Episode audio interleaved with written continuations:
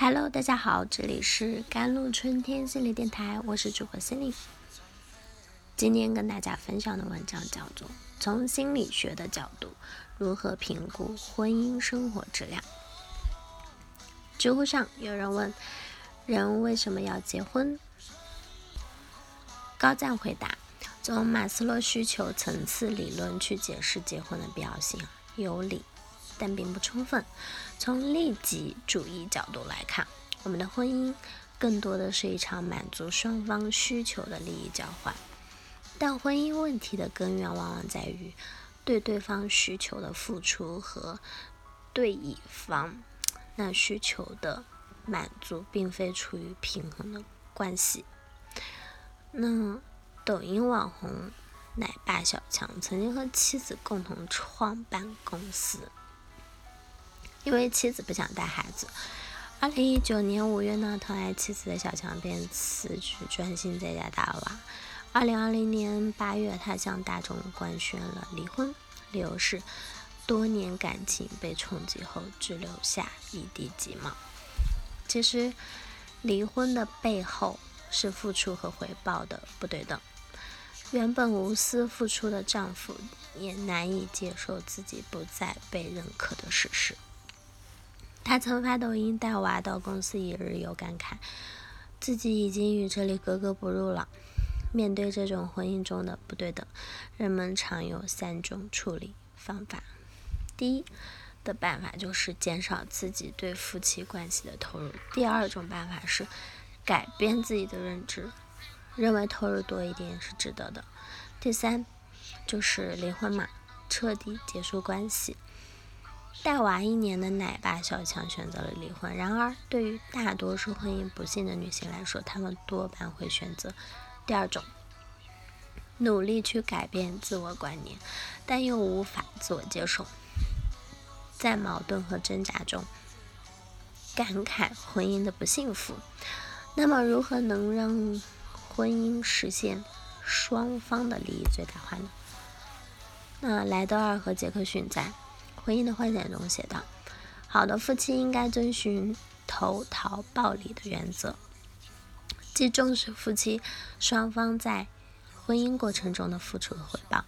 最近在披荆斩棘的哥哥里大放光彩的李承铉承认自己全职带娃六年，曾经整整抑郁一年多的时间，而支撑他走过这段时间的正是他的妻子和丈母娘。他们感激他为家庭的付出，也尊重他的梦想，这才有了他后来如此精彩的舞台表演。不仅如此呢，他和戚薇的爱情也成了娱乐圈里难得的范本。有研究发现，在家务分工中啊，被访者承担少而配偶承担多，他们对婚姻的满意度相对较高。反过来，在家分工中承担较多的那个人对婚姻的满意度相对较低。这也是我们为什么留恋于爱情的浪漫，痛恨于婚后琐碎的家务。只有当我们站在理性的角度面对婚姻，要认识到婚姻背后仍然掺杂着利益交换关系。只有明辨对回报的期待，才不会成为婚姻的奴隶。恋爱的前提是双方互相喜欢，婚姻达成的前提是条件允许。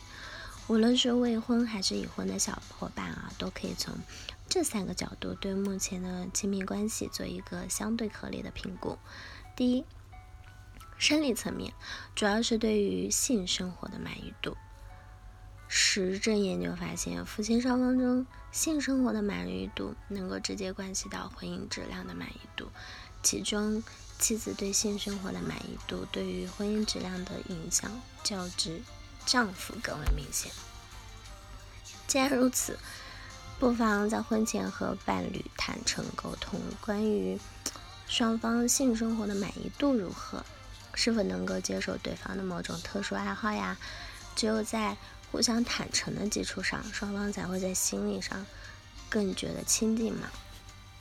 第二，心理层面，主要是双方对待事情的观念是否一致。夫妻双方对待事物的看法并不一定需要完全一致，但是一定要能够求同存异，提前商谈。婚前下面这个问题一定要做好沟通。婚礼问题，对婚礼的举办方式啊和相关礼仪有什么要求吗？双方可以达成一致吗？居住问题，是否和父母一同居住？如果发生意见冲突啊，该如何处理啊？第三个，生育问题，要不要生小孩？育儿工作如何分工？第四个，工作问题，女方希望生育后继续工作吗？生育期间的工作如何规划呢？好，退一步来说，即使这些商讨的问题最后无法达成一致，也至少为以后的可预见性做好铺垫，而且也更有助于伴侣双方理性面对婚后出现的各类问题。三、社会层面，主要是双方的经济水平。婚姻的目的啊，实际上是为了形成双方能够共同生活的家庭，所以提前做好未来的家庭风险评估也是非常重要的一部分。社会交换理论中认为啊，我们寻求的是通过最小代价获取最大奖赏价值的人际交往。我们寻求的是通过最小代价获取最大奖赏价值的人际交往。我们只会与那些能够提供足够利益的伴侣维持亲密关系，所以对于在婚姻边缘徘徊的人嘛，奉劝一句：恋爱自由，但婚姻慎重。请你慎重的目的，并非劝退，而是愿你婚姻幸福。好啦，以上就是今天的节目内容啦。咨询请加我的手机微信号幺三八二二七幺八九九五，我是司令。我们下期节目再见。